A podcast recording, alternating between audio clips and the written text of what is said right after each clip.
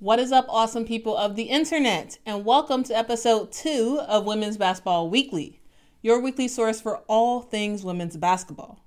Join me every Monday at 6 p.m. right here on YouTube for a new episode. Now, y'all, we got a lot to talk about today. Uh, the Sky have a new head coach.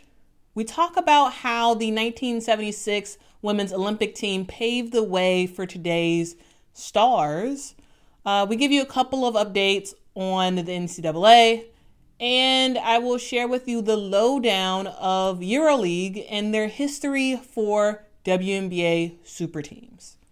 And before we get into it, uh, if you can please give me an assist by hitting that like button, I would greatly appreciate it, and it kind of helps give more people uh, the opportunity to watch this video. It helps the algorithm. So please um, bop that like button, give me an assist, uh, and let's get into it. All right, starting with the Chicago Sky. Now, Sky fans rejoice because we finally have a new head coach. WNBA legend and Hall of Famer Teresa Weatherspoon has become the Sky's newest coach. And just do a quick recap of how we got here. In July of this year, James Wade, the Sky's then head coach and GM, decided to leave the team to become an assistant coach for the Toronto Raptors. Since the Sky was in the middle of the season, the team decided to elevate Emre Vatansever, who was the assistant coach at the time, uh, to interim head coach and general manager for the remainder of the season. When the season ended, uh, the team announced that they were not retaining Emre and announced that they were splitting the head coach and GM manager roles, which is something that most teams in the WNBA has have already adopted that. And now the Sky have a new head coach uh, with Teaspoon filling that role and becoming the Sky's eighth head coach in franchise history. And guys, as a Sky fan myself, uh, this news is exactly what I wanted. If you remember uh, the Talking Sky with Mom podcast, me and my mom actually talked about this possibly happening. Because before I found out about um, them interviewing her, I was like, my goal for the Chicago Sky would be to get Teaspoon because I, I think she's just great. To, to me, that's the only person on my list of potential coaches is Teaspoon. Now, do you think that Dwyane Wade would have an influence as to who that new coach is going to be? Possibly, yeah, possibly. And I think uh, I think if he had a vote, he'd probably put his money on Teaspoon also. Okay. And with this news, Teresa Weatherspoon is now one of seven former players who now serve as head coaches for the WNBA, which is a very, very cool thing to see. You have Sandy Brondello, who is the head coach of the New York Liberty. She played in the WNBA from 1998 to 2003 for the Detroit Shock, Miami Sol, and Seattle Storm. You have Las Vegas head coach uh, Becky Hammon, who played in the league from 1999 to 2014. She played for the New York Liberty and the San Antonio Silver Stars. Atlanta Dream head coach Tanisha Wright played in the league from 2005 to 2019, where she played for Seattle, New York, and did a brief stint with the Minnesota Lynx. Indiana Fever head coach Stephanie White played in the league from 1999 to 2004, and she played for the Charlotte Sting and the Indiana Fever. Seattle Storm head coach Noelle Quinn played in the league from 2007 to 2018, where she played for a bunch of teams the Minnesota Lynx, LA Sparks, Washington Mystics, Seattle Storm, and the Phoenix Mercury. Phoenix Mercury head coach Nikki Blue played in the league from 2006 to 2010. She played for the Washington Mystics and the New York Liberty. And now we have Teresa Weatherspoon joining the Sky.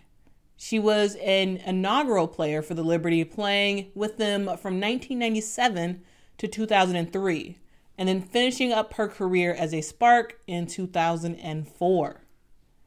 Now, I do plan on doing a in the history books about Teaspoon in the future. Uh, that is Teaspoon the player. But for now, I just want to give you a uh, general synopsis of who she was as a player. She was very, very good. That's your synopsis. She was a five time WNBA All Star starter. She was a four time All WNBA second team player, two time WNBA Defensive Player of the Year, and she was named to the WNBA's top 15 list. Uh, there's a lot of other stuff uh, that Teresa Weatherspoon has done, including a very important shot in New York Liberty history. Um, but I'll talk about that in another episode. Uh, but let's kind of talk about Teaspoon as the coach. So, Teresa Weatherspoon uh, began her coaching career uh, with the American Basketball Association in 2007 when she coached the Westchester Phantoms. Uh, then she decided to return to her alma mater, Louisiana Tech, as a coach. Uh, she became the head coach uh, from 2009 to 2014. And during that time, uh, she coached the team to a record of 99 wins and 71 losses. They ended up making it to the NCAA tournament twice. They won the WAC tournament, and they also won the WAC regular season championship twice. She was later hired by the New Orleans Pelicans of the NBA in 2019, uh, where she uh, originally served as the player development coach. Uh, she was later promoted to the assistant coach role in 2020, and she stayed in that position until June of 2023 when the Pels decided to release Teaspoon. During her time with the Pelicans, she was most known for her connection with Zion Williamson. Uh, we had a moment last season um, where I was leaving the arena and she asked me, Am I all right? And usually I just brush it off like, yeah, I'm straight. Mm, I'm just going. I'm just going home. But it, I just trust Teaspoon so much with like opening up. I was like, nah, I'm not. I am not okay. and her response wasn't. Her first response wasn't words. She cried for me. She literally just cried for me, and I'm. I remember just trying to take that moment and like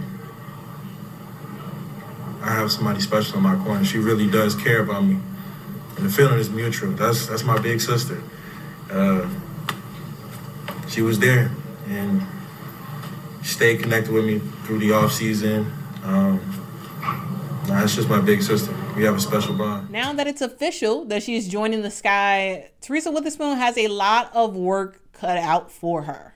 Um, she has to try to get the Sky back to a WNBA championship. And I know that she is up for this task. And the reason why I say that is because when you look at Teaspoon's journey as a player um, and you see her journey as a coach, you can see and tell that she is very motivated to prove others wrong. And she's very motivated to make an impact on others.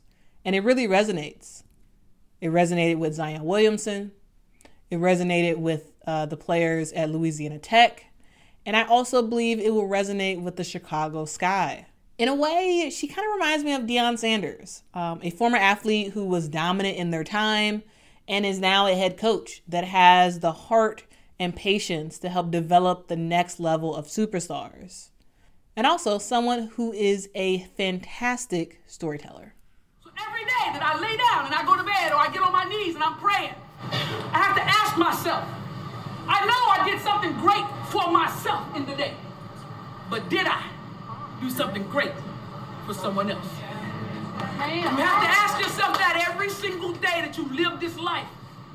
Are you impacting the lives of other people? So I'm praying that the position that I hold tells people that you can too. Because this life we live, you guys, is only a freaking minute. You got to think that it's only a minute. It's just 60 seconds in it. What are you doing with the minute? The minute. I'm not trying to get to an hour. I'm talking about the minute. What are you doing in the minute that you have in this life? I hope that every day you get up, your feet hit the ground. They know you up because you're about to grind every single minute that you have.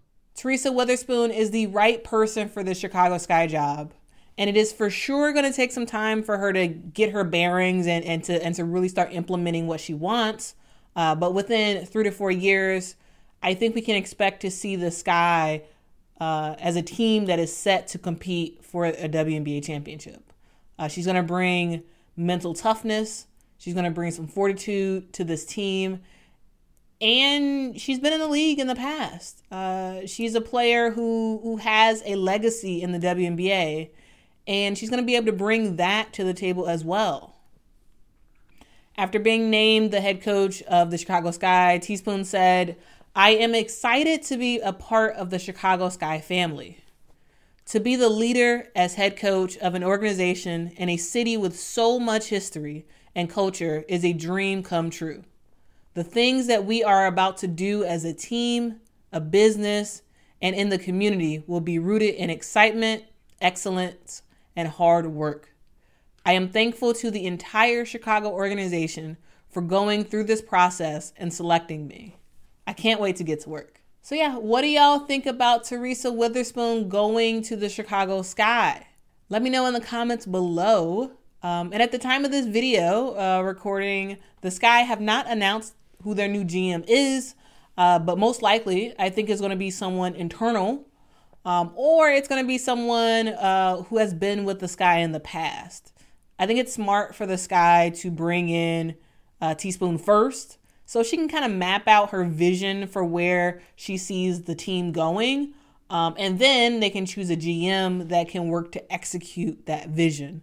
Um, I think normally you'd want to hire your GM first and then the head coach later. Uh, but I think in this particular instance, I think it's best for Teaspoon to kind of weigh in possibly on the GM uh, role so that that way this guy can know that that GM is going to be able to execute and get the players that uh, Teaspoon needs to, to, to make stuff happen. All right, guys, that was your WNBA update for this week. Now it's time for In the History Books, where we celebrate women's basketball's past.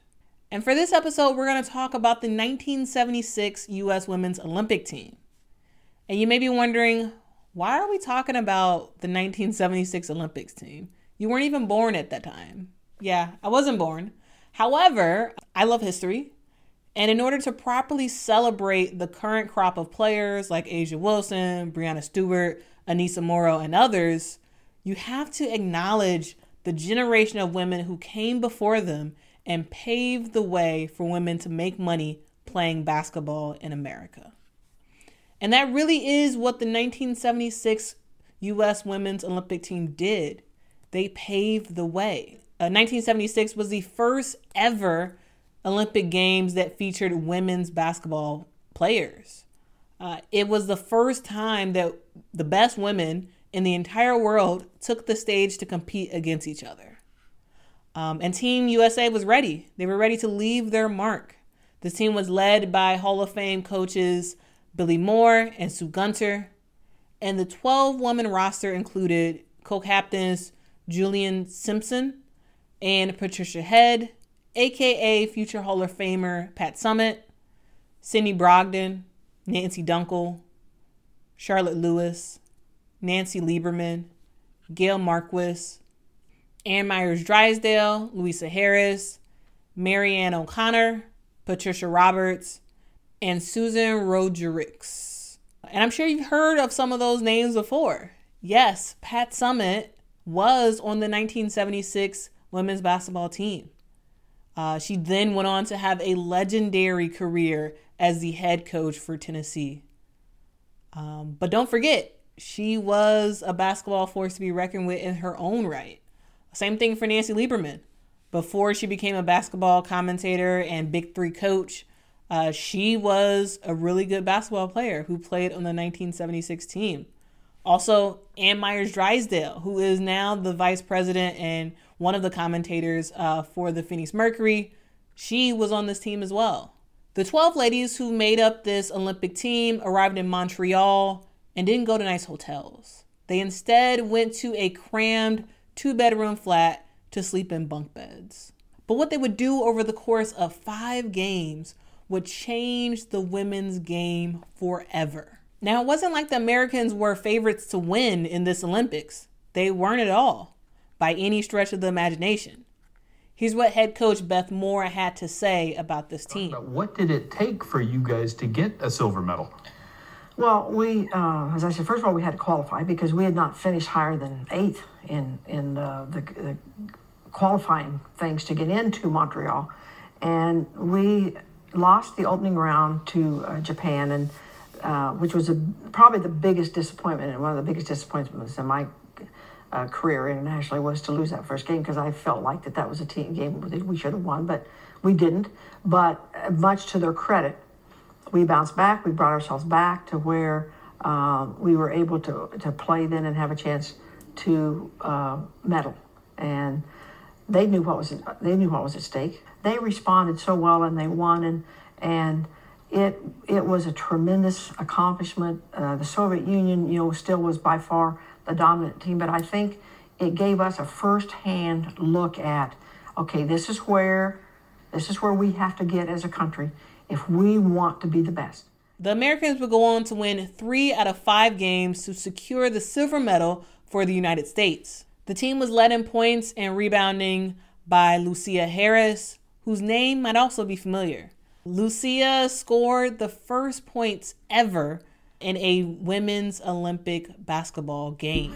Japan, the very first game, they shot the first basket, but they missed. Came back down the court. Ann Meyers passed me the ball. I shot it and made it.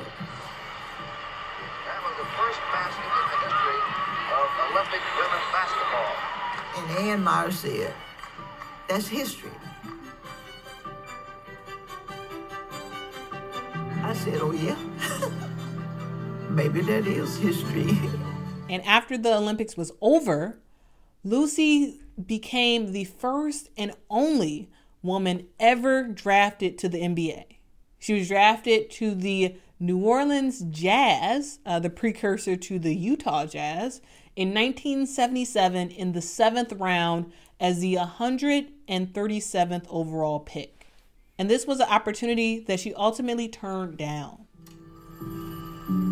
Phone ring. Someone from New Orleans Jazz calling, looking for Lucy. We want you to come and try out for the team.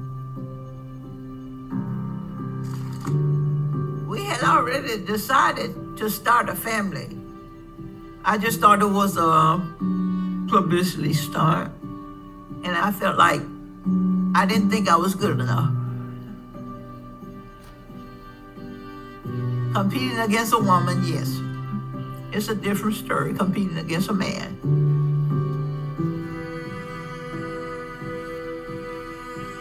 So I decided not to go.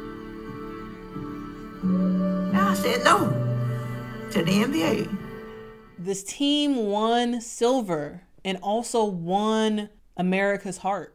The what you would call uh, what are now called the Power Five conferences we're really not putting in, in much emphasis on women's basketball. And I think the start of that was after Montreal.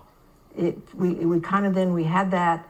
It was you know we were four years into Title IX, so we had Title IX enacted. We had Montreal in the Olympics. The Olympics became a springboard. Pretty soon, then the major colleges started saying, "Hey, you know, maybe we put maybe we should pay attention to the women's game." And they started putting the resources in it, started putting the support. And I think today, then you have, you know, what's happened to the collegiate game. They helped change the trajectory of women's basketball in America. It led to more college opportunities, it led to more opportunities playing overseas, and it made playing women's basketball in America a reality. The Women's Professional Basketball League became the first professional basketball league in the U.S. in 1978. Uh, and they would later fold in 1981, uh, but the league ultimately led to the Women's Basketball Association, which lasted from 1992 to 1995, which led to the ABL in 1996, and that led to the WNBA, which launched in 1997, uh, which is still standing to this day. Now you have women's basketball as a viable career, and you can thank the amazing women who stayed in that cramped flat in Montreal, who made history at the Olympics and changed the women's game forever. The 1976 U.S. Olympic team was recently honored in the USA Basketball 2003 Hall of Fame class. This is an honor that they truly, truly deserved. If you want to learn more about the 1976 team, you can read an entire book dedicated to it. It's called The Inaugural Ballers The True Story of the First U.S. Women's Olympic Basketball Team. I'll link a copy to that book in the description. And if you're wondering, um, I do not get any sort of kickback from if you purchase this book. Um, I just want to share the knowledge about uh, this team, and, and I think this book may be useful um, for folks who want to learn more about this amazing, amazing team. And before we move on, um, let me know what you all think about the 1976 women's team. Had you heard of this team before? Uh, did you recognize some of the names of the players who played on this team? Uh, let me know your thoughts in the comments below. Um, and if you liked this profile, uh, be sure to make sure to like this video. Uh, it'll really help to bring more people to uh, to this channel. And uh, stay tuned next week for another edition of In the History Books. All right, y'all, the NCAA season is fast approaching, and I have a couple of updates for you. You can call her Coach Rhyne. Former number one pick in the WNBA draft, Rhyne Howard is joining the Florida Gators uh, coaching staff as an assistant coach, as well as the team's director of player personnel. And if you're wondering why Florida, well, Rhyne does have a personal connection with Florida, uh, even though she played at Kentucky. Her mom played for the Gators from 1987 to 1991, and she still holds top 10 rankings in career uh, steals as well as field goal percentage for the Gators. In a statement, Rhyne said, When you really think about it, everything is full circle. My mom was a Gator herself, and I have been on this campus multiple times. But to actually be able to wear the orange and blue, I know it's making her proud. I know it's making everyone who thought I was originally going to be a Florida Gator proud. I always knew at some point I would have the connection back with this school. And just to be here and to be loved and to feel how much of a family it is already just confirmed all that. Now, the Florida Gators getting Rhyne Howard to join their coaching staff is a huge deal because you have a person that players look up to, uh, help coming in and helping to elevate their game. She's in charge of, of player personnel, and um, she has a career that a lot of the players are probably looking forward to, to, to trying to achieve. And so, having a player like her that can kind of speak towards you know her college experience uh, when she played for Kentucky and um, what it took for her to get her game to that next level to be able to compete in the WNBA. I think that's huge for this Florida Gators team um, and is a big pickup. Gators head coach Kelly Finley Ray said that Rhyne is living many of our student athletes' dreams. Her knowledge of the game combined with her ability to teach and connect with them on and off the court will elevate our program while I am not surprised that Rhyne is going to be a coach, uh, an assistant coach for, for a college team, I am surprised that she will not be joining Kentucky's coaching staff. And now we need to scheme against her former head coach. Both Kentucky and Florida are in the SEC, so I think those games are going to be very, very fun to watch. In other news, fellow number one pick Aliyah Boston is also making some noise. She has a new job, and this one does not involve her going overseas. The Indiana Fever's Aliyah Boston will be a studio analyst for Big Ten's women's basketball games this upcoming season. The studio show will air on Peacock, and Aliyah will be paired up with Meghan McKeown as analyst, while Carolyn Manno will be the host of the show.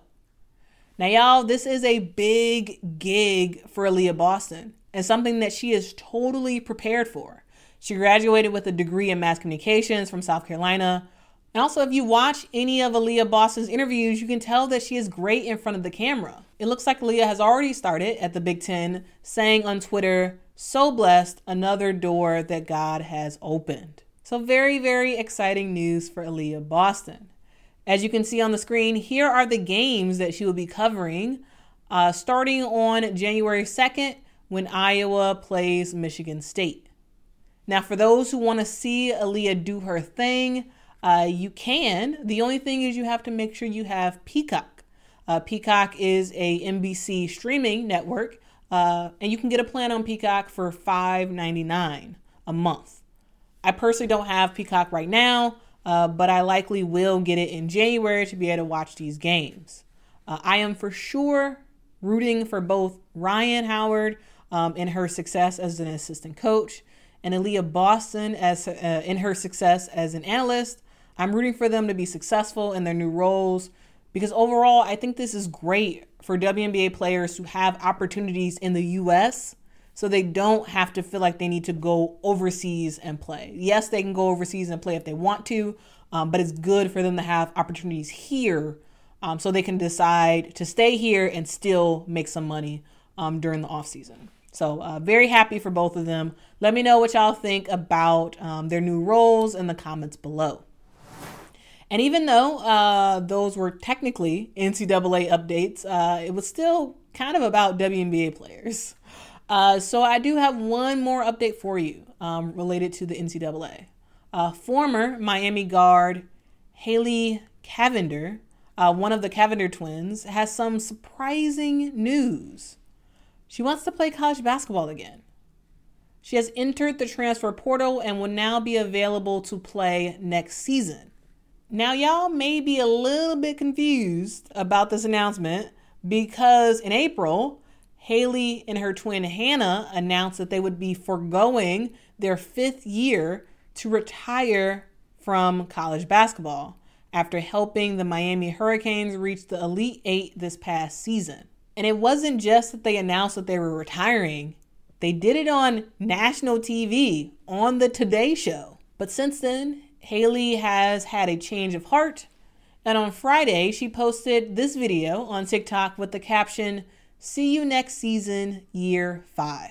Her agent told On3 as a businesswoman, she's excited to see what type of opportunities there might be in the portal. She misses basketball more than anything in the world and as it approaches another season, even more so. She's going she is going to hop in the portal. She's 100% making her return to college basketball. Now, ever since NIL became a thing, the Cavinder twins have been some of the biggest paid athletes in the game. They have 4.5 million followers on TikTok, and they signed with a bunch of brands, including Victoria's Secret Pink, WWE, and Champ Sports. Last year, Haley started all 35 games for the Canes, leading the team with 12.2 points a game, 4.9 rebounds, and 2.5 assists. She also led the team in minutes played and also three point percentage. Returning to Miami is an option for Haley, uh, but we will see what happens. Um, and again, this is just something that Haley is doing by herself. Hannah is not returning to basketball. In August, the twins talked about their initial decision to leave college basketball. Um, and it's clear that Hannah was done with college basketball, and that's why they left. Uh, but Haley, she was kind of holding on, and she and she seemed like she missed it in August when she was sort of talking about it.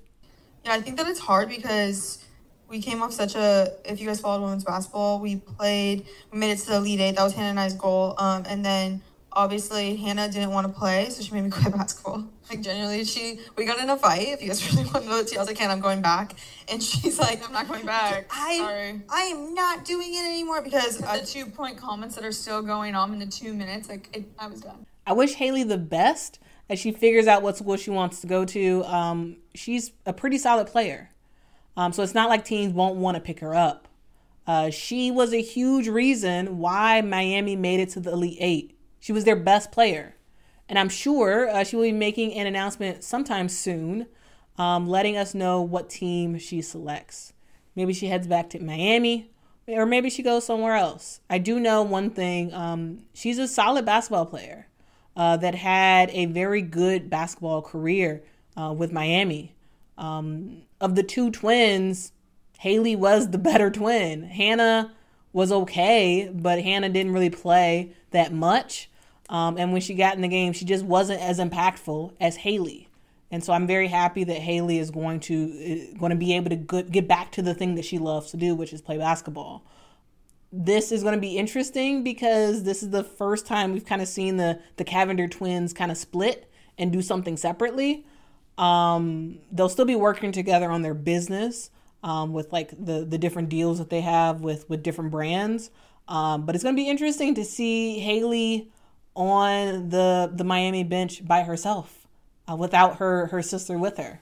Um, but yeah, that is the update, guys. Uh, do you do you all even know who the Cavinder twins are? Have you followed their game at all um, when they were with, with Miami? Uh, let me know your thoughts about her uh, wanting to return back to women's college basketball. Uh, and where do you think she's going to go? Let me know in the comments below. Now, on to the final NCAA story of the week Caitlin Clark.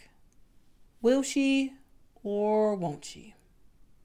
And I'm talking specifically about will she or won't she return for a fifth season next year? Well, she's not sure yet. She said, I'm going to go based off my gut. At the end of the day, that's the biggest thing that I think I should trust. I'm going to know when I need to know if I want to stay or if I want to go.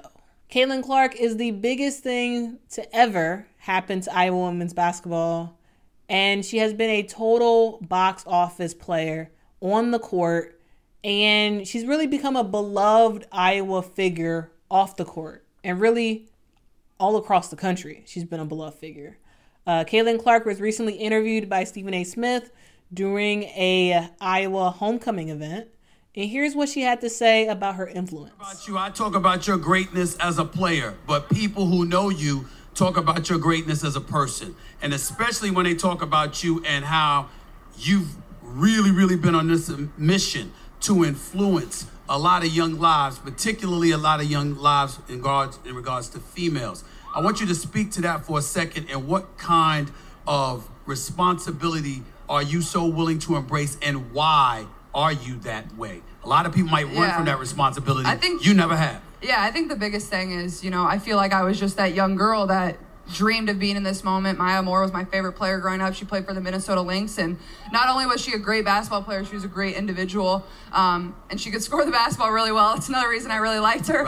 Um, but yeah, I think I feel like I was just in their shoes. I was that young girl that dreamed of being on this stage and you know being able to be a role model. I feel like a normal person. I can. I'm always going to take five seconds and take a picture with somebody, take an autograph with somebody. Um, you know, I feel like that's kind of my duty. But also, people like to say I'm the face of of college basketball, women's college basketball. Um, you know, that's that's something I embrace, something that's special to me. And if I can continue to move the game forward, not only basketball but women's sports in general. So, how exactly is Caitlin preparing for what may be her last season with Iowa? How are you approaching like the year in terms of life, not just the basketball? I mean, if this is your last year, like tell us how you're going through your day to day here. Yeah, I think the biggest thing is I'm trying to soak in every single second. Is I don't want to leave this place with any regrets because there's not going to be another moment in my life where I'm sitting on stage with Stephen A, Mark, and all of you. It's packed all the way out there. Um, so this is really special for me, and I mean, this is my home state. It's something I'm super passionate about. Whenever I decide to go, it's going to be hard to leave, but um, I'll be I'll be sure to always come back and enjoy this. So, um, you know, I'm really lucky that all of you support women's basketball in the way that you do. It's really special to us, and it means a lot. So, thank you. Now, guys, let me know in the comments what you all think Caitlin will do. Will she leave or will she stay? At this exact moment, I think she's going to stay. Uh, but you never know what can happen. Um, and I think it's possible that the draft order might actually influence her decision. It's clear that if she gets in the draft uh, this upcoming year, she will be the number one pick. And it just sort of depends on does she want to go to whatever team has the number one pick, is the question. And also, a side note, as many of you all know, me and my mom went to Iowa's game yesterday, uh, where they played in front of 55,000 fans on Iowa's football field. To watch coverage of that game, you can click on the video right up here. All right, guys, we talked about a lot today. Now let's wrap up with a little bit of overseas talk. So, last week we talked about the Turkish Super League, Turkey's number one basketball league. And this week, we're going to talk about EuroLeague Women. EuroLeague Women is the premier women's basketball competition in Europe, featuring the top 16 teams from all around Europe. the league was launched by FIBA in 1958 as the European Cup for Women's Champion Clubs. Long name, yes. the league was rebranded as EuroLeague Women in 1996 um, and has seen 14 different clubs win the championship since it was rebranded. Last year's winner was Fenerbahce of Turkey. Now, EuroLeague is where the top WNBA players go to play. For example, in 2009, you had players like Diana Taurasi, Sue Bird, Sylvia Fowles, Lauren Jackson, and Noelle Quinn all on the same EuroLeague team. And that was Spartak. They won the championship that uh, that year, by the way. Of course they did, because look at the look at the names of the people that they have on the team. Diana Taurasi, Sue Bird, Sylvia Fowles, Noelle Quinn, Lauren Jackson. That's a huge lineup. You talk about uh, super teams now. That's a, that was a super team. That for sure was a super team. Um, and in 2016, you have Brittney Griner, Emma Meesseman, Diana Taurasi, Kristi Toliver, Deanna Nolan, and Sancho Lyttle on the same team. They played for Ekaterinburg that year, um, and they also won a championship that year. Now, you may remember uh, that this is the same Ekaterinburg uh, that gave Diana Taurasi $1.5 million to sit out in the 2015 WNBA season. Moral of the story is some of these EuroLeague women's teams have a lot of money to spend, and they are not afraid to spend it on WNBA players. You talk about this year uh, being a super team with the Liberty and the Aces, but if you go back and look at some of these EuroLeague women rosters, you can really see what a super team actually is. um, there's no way that um, you know, the Ekaterinburg rosters of the past or the Spartak rosters of the past would have flown in the WNBA. Like it those were super teams. They really were. All right, enough super team talk. Now let's talk about how EuroLeague women actually works. How does this league work? Well, um, before EuroLeague's regular season commences, they have qualifiers where six teams who are sort of on the bubble to making the league. Uh, they play against each other to see who actually is going to make the, the regular season um, for EuroLeague. Uh, this year, the qualifiers are played in a home and away series on September the 20th and the 27th. Teams are paired up uh, with the winner of each pairing advancing to actually make the regular season. Uh, the losing teams move down to compete in Euro Cup this season. Now, Euro Cup is Europe's second tier league, um, and both leagues are ran by FIBA. So the, the the bottom three teams move down to Euro Cup, and the teams that actually uh, the three teams that won in the qualifiers, they then move to actually be a regular um, uh, team during the regular season. Now, the 16 teams included in this year's EuroLeague Women's regular season are listed on the screen. I'm not going to say those names because they are going to be way too hard to pronounce. Um, and I don't want to severely embarrass myself.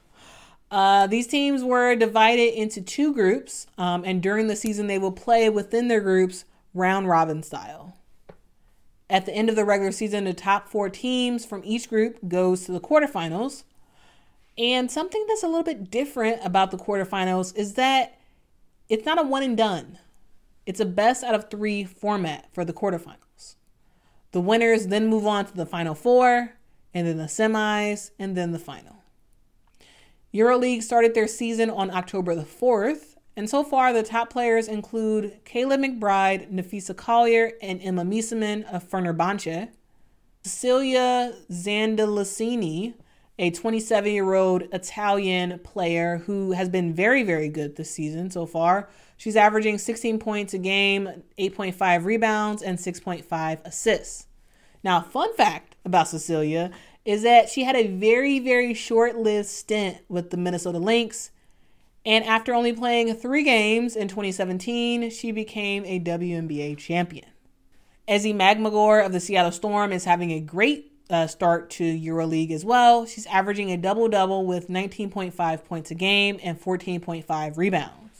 Former UCLA Bruin Kennedy Burke is also having a good start uh, with her club. She's averaging 25 points a game, 5.5 rebounds, and 3.5 steals per game. Uh, Kennedy was drafted in the WNBA in 2019, and she bounced around uh, with Indiana, Seattle, and Washington. And she was not in the WNBA this past season. Now, keep in mind that these are the, the player top players so far, but we are only two weeks into the season and have a lot more of EuroLeague to go.